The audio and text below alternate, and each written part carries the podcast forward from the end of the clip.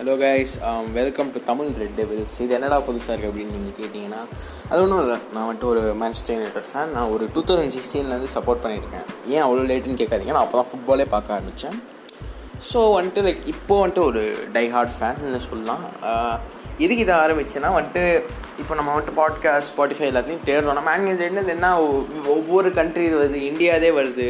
ஆனால் தமிழில் ஒன்று வந்து ஸோ எனக்கு இந்த ஐடியா ஸ்ட்ரைக் ஆச்சு. ஸோ ஓகே தமிழில் பண்ணால் எப்படி இருக்கும்னு. இது ஃபஸ்ட்டு இதுங்கிறதுனால நான் பண்ணுறேன் முடிஞ்ச அளவுக்கு இப்போது இப்போ சாட்டர்டே நைட்டு டுவெல் ஃபார்ட்டி ஃபைவ்க்கு டாட்னம் மேட்ச் இருக்குது அதோடு நம்ம ஆரம்பிக்கலாம் நான் ஆரம்பிக்கலான் இருக்கேன். இந்த மேட்ச் ரிவ்யூஸு பிளேயர் பர்ஃபார்மன்ஸஸ் பற்றி பேசலான் இருக்கேன்.